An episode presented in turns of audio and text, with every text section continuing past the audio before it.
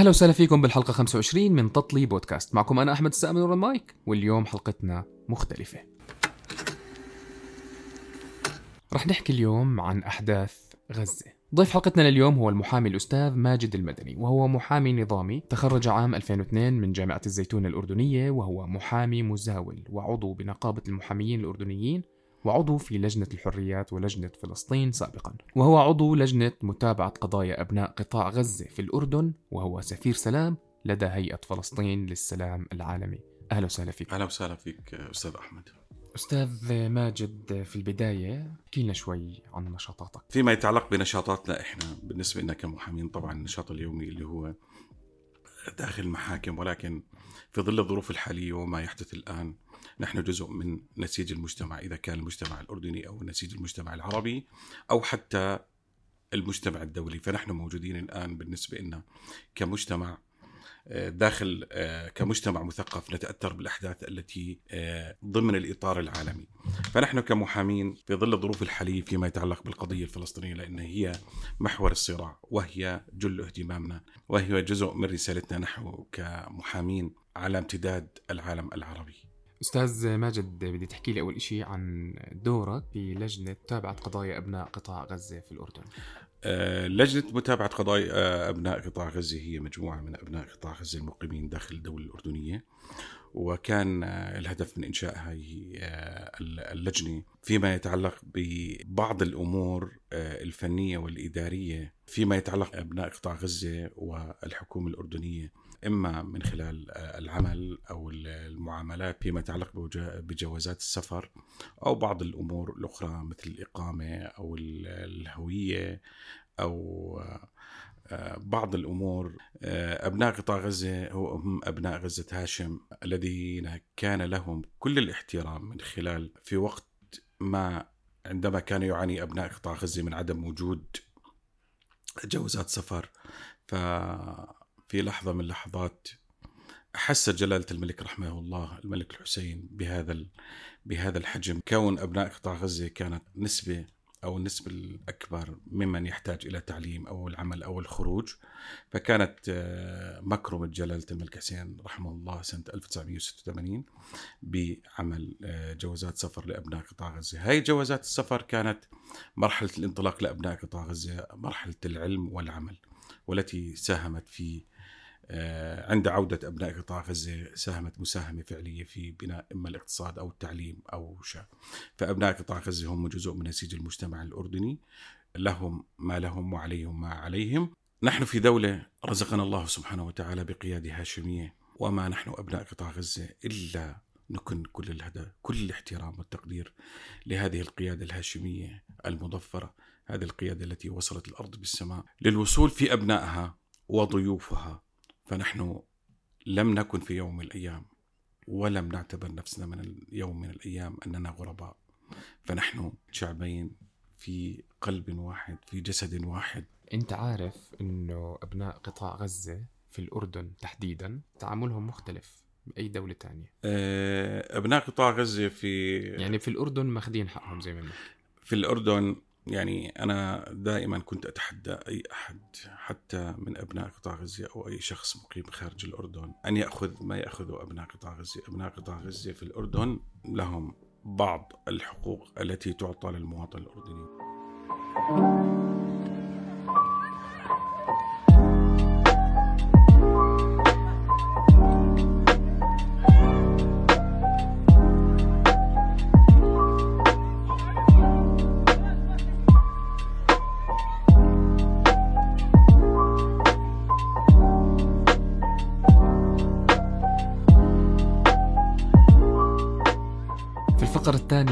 الثانية من تطلي بودكاست بدنا نحكي عن جانب من المشاكل الموجودة حاليا في القطاع. بدنا نحكي أول إشي عن الجوانب الاقتصادية والاجتماعية وإنه كيف أثر الصراع على حياة المدنيين في القطاع.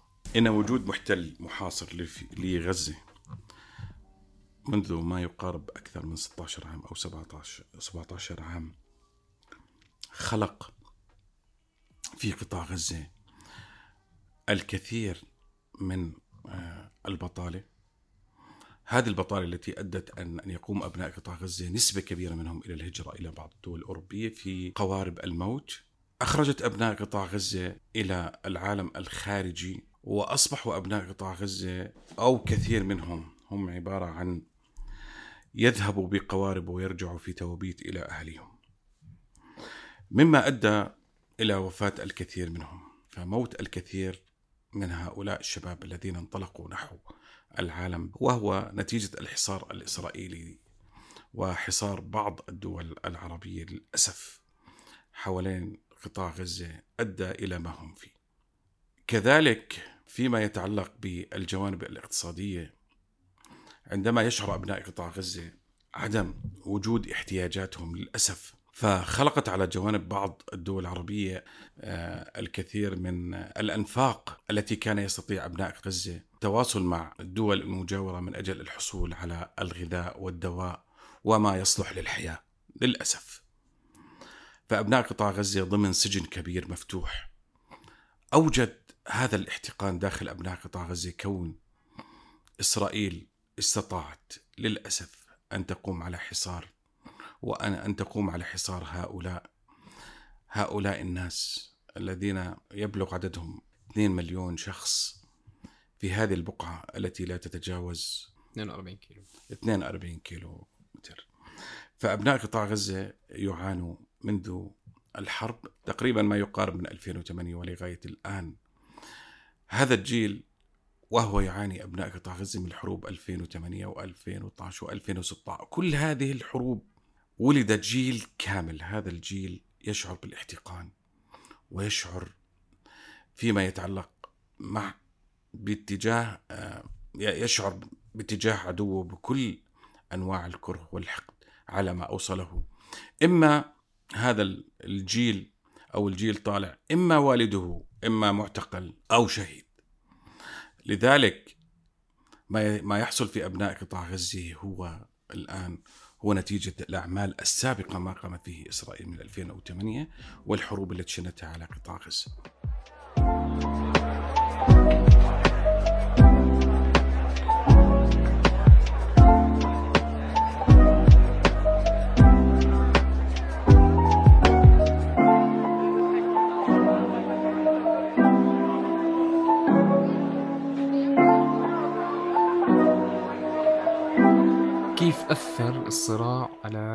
المناطق المحيطة بغزة؟ فيما يتعلق في المناطق المحيطة اللي هي ما يسمى غلاف غزة لأول مرة في الحرب الأخيرة اللي هي 7 أكتوبر لأول مرة يصل أبناء قطاع غزة إلى هذا المستوى بحيث قام أبناء قطاع غزة بتحرير هذا الغلاف كاملا من خلال فيما يسمى بعملية طوفان الأقصى حيث قام أبناء قطاع غزة بتحرير مناطقهم والوصول إلى بلداتنا الفلسطينية المحتلة. هذه الأراضي التي هي الحد الفاصل الذي يعتبره الاحتلال الإسرائيلي هو الحد الفاصل ما بين غزة وما بين باقي فلسطين التاريخية. من خلال ما تم من هاي العملية أوجد هذا الصراع تعاطف كبير عند أبناء أو الفلسطينيين الداخل إذا كان من عرب فلسطينيين الداخل فيما يسماهم ولكن هم فلسطينيون فلسطينيون بكل معنى الكلمة ولذلك أبناء قطاع غزة هذا هذا الطوفان الذي امتد نحو أراضينا التاريخية. هذا دليل على نحن تمسكنا بالأرض والسماء والبحر. فابن غزة الثائر الآن في هاي المرحلة بالذات لن يتوقف إلا بعودة أراضيه. شو كان الدور المحوري للمنظمات المسلحة؟ طبعا هي ليست منظمات آه، مسلحة هي حركات مقاومة على أرض ما زالت محتلة من قبل الكيان الصهيوني. والمواثيق الدولية تؤيد حق الشعوب في تحريرها والمقاومة حتى حصولها على الاستقلال أسوأ أنواع الاستعمار فيما يتعلق بإسرائيل هو الاستعمار الاستيطاني. فقد استولت على الأرض والسماء والبحر وحتى الإنسان. مع نهاية القرن العشرين كان يفترض فيما يتعلق في فلسطين بالذات. من أجل إقام كان هناك الكثير من المفاوضات من أجل إنشاء دولة فلسطينية ولكن كل على الرغم أن هناك معاهدات سلام ما بين الفلسطينيين والإسرائيليين إن كان في أوسلو إن كان في في كل مكان ولكن إسرائيل كانت وما زالت وستبقى لا ترغب إقامة أي شأن فلسطيني لكي يعيش هؤلاء الشعوب المرهقة أو الشعب الفلسطيني المرهق. المرهق منذ عام 1948 أن يعيش هني داخل وطنه. أنت مع المفاوضات السلمية؟ يعني هل كان هناك محاولات للتواصل إلى اتفاقات مثلا بين الطرفين؟ فيما يتعلق بالحرب الأخيرة أو القضية الفلسطينية بشكل عام. القضية بشكل عام. القضية الفلسطينية من يستطيع أن يفاوض من يفاوض الوصول والحصول إلى حقه. أنا مع أي مفاوضات تستطيع من خلالها أن تحقق كرامتك وتحقق الوصول إلى حقوقك لا يوجد ما يمنع ذلك. ولكن المفاوضات العبثية خصوصا مع الكيان الصهيوني من سنة 1990 لغاية الآن لم يحقق شيء إلا وجود ولكن لم يحقق إياه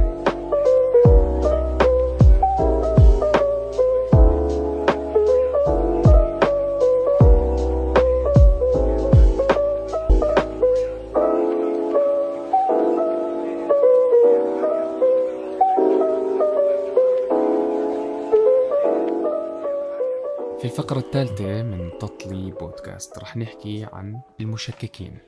في كتير مشككين اللي هم بسموهم الطابور الخامس. هدول اللي عم بيحكوا إنه اللي صار مؤامرة على أهل القطاع. ما بعرف شو دورهم. دورهم إنه يضعفوا المقاومة على سبيل المثال أو إنه مش عارف. يعني أنا بدي أسألك ليه موجودين؟ ليه بيحكوا لك إنه اللي صار له دخل بقناة بن غوريون؟ ليه حكوا لك إنه اللي صار كان مخطط له إنه إسرائيل بدها تخلص من الناس اللي عايشين بكيبوتس لا يعني هذول مرهقين للدولة كانوا. يعني هذول الأشخاص فيما يتعلق بهذا الدور الإعلامي هذا هم الأشخاص الذين وظفوا من بعد جهات للأسف من باب إحباط المقاومة ومن جانب آخر إظهار الشيطنة المقاومة للأسف وهناك شيء آخر ومهم. هو جعل المقاومة أو الأشخاص الموجودين أبناء قطاع غزة ينقلبوا على المقاومة وما تسبب لهم من هذا الدمار وما تسبب لهم من آه، وضع اقتصادي واجتماعي وقتل ودمار. مما يؤدي هذا الكلام أو ما تعلق فيه إلى أن يقوم أبناء غزة بالانقلاب على المقاومة. أبناء قطاع غزة كلما نزل منهم شهيد كل كما تم هدم بيت فأبناء قطاع غزة وعدوا أن كل بيت هدم سيبنى وأن كل شهيد سيأتي مكانه بعشرة. فمن هنا نستطيع أن أن أن أن, أن ندرك حجم حتى الإعلام وليس على الأرض. حتى الإعلام في ال... حتى الإعلام يستطيع أن يلعب له دور سلبي في اتجاه في الوقت الذي نحن بحاجة أو الشعب الفلسطيني بحاجة المساهمة برفع معنوياته ولكن كان هناك دور سلبي لبعض الإعلام. حتى الإعلام العربي في كثير من الأحيان ساهم مساهمة في إحباط الشعب الفلسطيني وأن هذا النصر أو ما تم آه، خصوصا في آه، فيما يتعلق في ردود أفعال الناس في في إذا كان تهجير أو كان في تدمير أو كان في قتل آه، كان هناك محاولة ودور كبير دور كبير للإعلام في سبيل أن ينقلب الشعب أو أبناء قطاع غزة الذين هم أطلق عليهم شعب الجبارين أطلق عليهم هذا هذا المسمى في هذه المرحلة أن ينقلب على المقاومة ولكن أبناء قطاع غزة كلما زادت تضحياتهم كان كما يقولهم أنه كلما زادت تضحياتهم كان الهدف إلى الوصول السرع. وزاد تمسكهم وزاد تمسكهم بالمقاومة بالذات لأنها كل أبناء قطاع غزة الآن أصبحوا في قالب واحد. يعني الطابور الخامس هدفه أنه يزعزع ثقة نعم. المدنيين نعم. بالمقاومة. صحيح. ولكن آه، طول الفترة الماضية أو خلال خلال الفترة الماضية من 7 أكتوبر إلى لغاية الآن لم يتزعزع دور المقاومة على العكس تماما زادت عبر الرغم زادت المآسي ولكن زاد تمسك الشعب أو أبناء قطاع غزة في المقاومة لأنها هي الوحيدة التي تحقق كرامة الشعب الفلسطيني. ليس كرامة الشعب الفلسطيني داخل غزة ولكن كرامة الشعب الفلسطيني في الضفة و 48 وحتى فلسطينيين الشتات لأنه بهذه المقاومة أعاد العزة والكرامة إلى كل ليس للشعب الفلسطيني كل من ليس له كرامة ولا عزة. هلا إحنا دائما بناخذ الموضوع بشكل إيجابي، إذا طرحناه بشكل سلبي كيف رح نشوفه؟ على المدنيين. المدنيين بالذات الكبار والصغار اللي عم بموتوا. إيه، يعني يعني الشهداء فيما يتعلق في الشهداء. كما يقال دائما المثل من لم يمت بالسيف مات بغيره. فهو إرادة الله سبحانه وتعالى ونحن كمسلمين نؤمن بالقضاء والقدر. وهؤلاء الناس لو لم يموتوا في الحرب ماتوا على الأرض. فنحن كمسلمين نؤمن إيمان قاطع بالقضاء والقدر. لذلك هناك الأشخاص المشكون أو الذين ليس لديهم هذا الإيمان من يشكك فيما يتعلق زيادة الضحايا أو فيما يتعلق من يتكلم بلغة دبلوماسية ليس لها قيمة وليس لها وجود. نحن بالنسبة لنا أبناء قطاع غزة فيما يتعلق في هذا الموضوع وهذا الشأن نربطه بإرادة رب العالمين سبحانه وتعالى. يحيي العظام وهي رميم. فانظر إلى الحروب السابقة كل الحروب التي حدثت في غزة. زادت نسبة المواليد أضعاف وخصوصا لمن لا يعلم. هذه معلومة سأذكرها ويذكرها التاريخ. الأبناء الذكور هذه إرادة الله سبحانه وتعالى ومن يعطي يعطيه الله سبحانه وتعالى.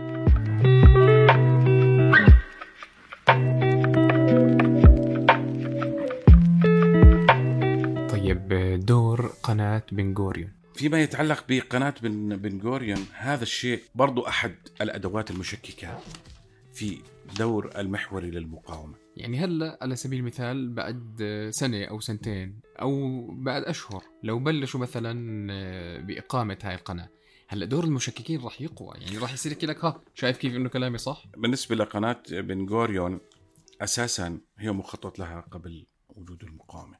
هي هناك كان يقال على قناة البحرين هي الواصلة ما بين البحر الأحمر والبحر الميت. وهناك أيضا قناة فيما يتعلق بقناة بنغوريون قناة بنغورن هي قناة واصلة ما بين إيلات وما بين البحر الأبيض المتوسط. الهدف من الوصول آه هذه القناة هي آه بعد هزيمة آه إسرائيل وحرب أكتوبر سنة 1973 كانت وفيما يتعلق بقناة السويس.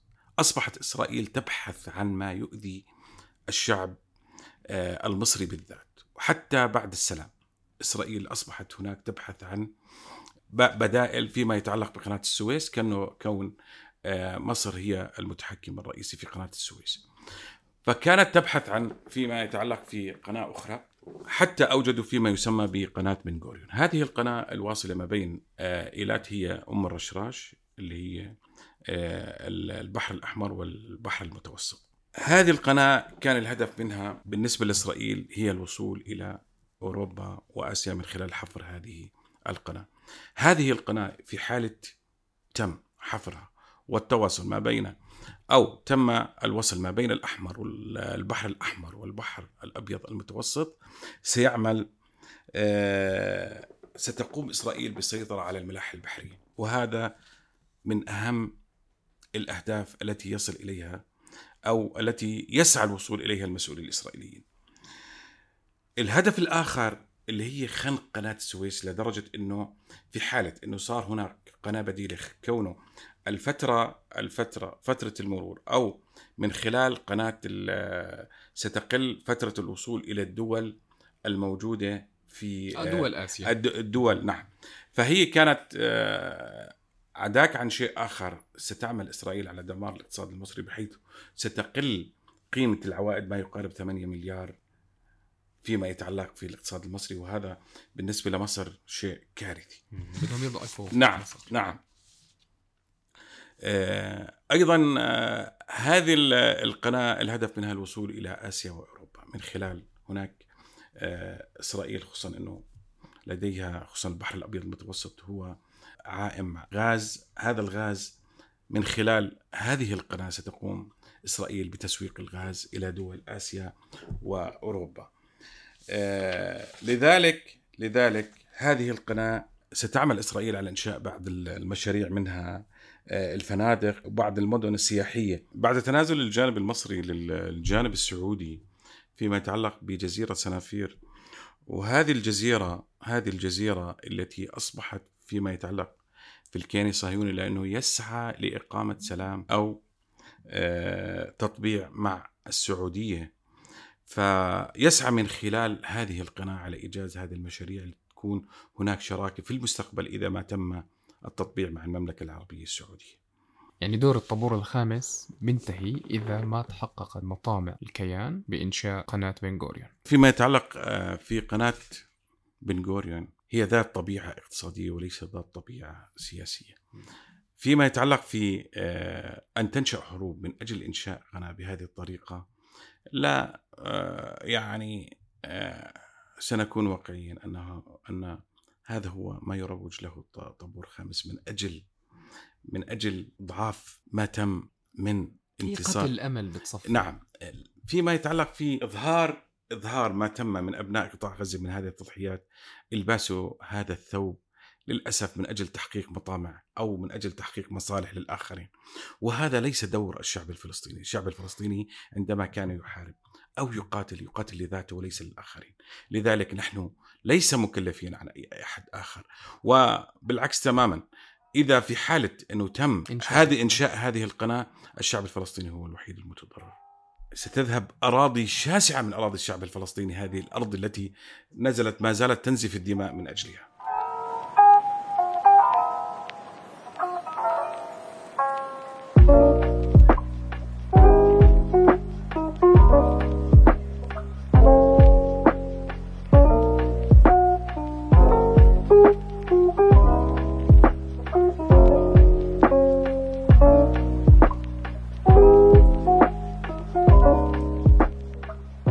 هيك على الأغلب آه، خلصنا كل الجوانب. حكينا عن كل إشي حول أبناء قطاع غزة لو وصلنا لقناة بنغوريون.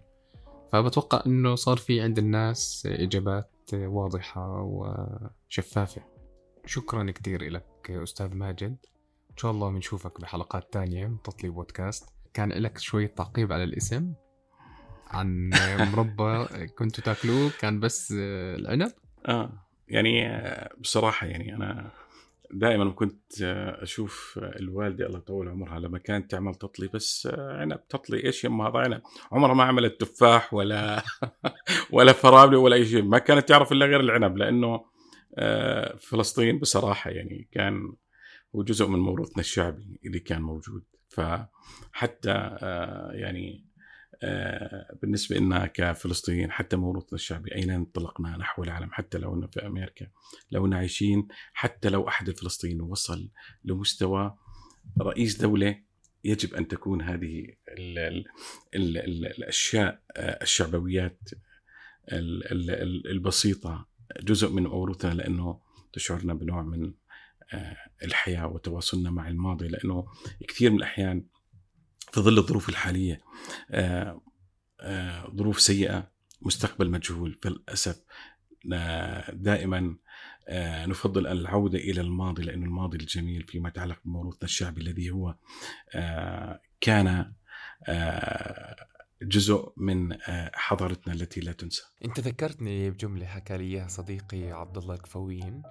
إذا كان الحاضر تعيس والمستقبل مجهول الشعوب تهرب إلى أمجاد الماضي. شكرا لك أستاذ ماجد. شكرا أستاذ أحمد لك شكرا على حضورك. شكرا على هذا اللقاء الذي أتمنى من خلاله إن شاء الله أن أكون آه، عند حسن ظنكم فيما يتعلق في الكثير مما دار في خلدك شكرا كثير لك أستاذ. وإن شاء الله بنشوفك بالمستقبل قريب في المكان اللي أنت حابب توصل له. أنا المكان الذي حابب أوصله هو الوصول إلى الله بسلام وبأمان وبكرامة. فقط لا غير شكرا كثير لك هاي كانت الحلقة 25 من تطلي بودكاست. كنت معكم أنا أحمد السائب نور المايك. استنوني كل يوم أربعاء على أبل بودكاست وجوجل بودكاست وسبوتيفاي.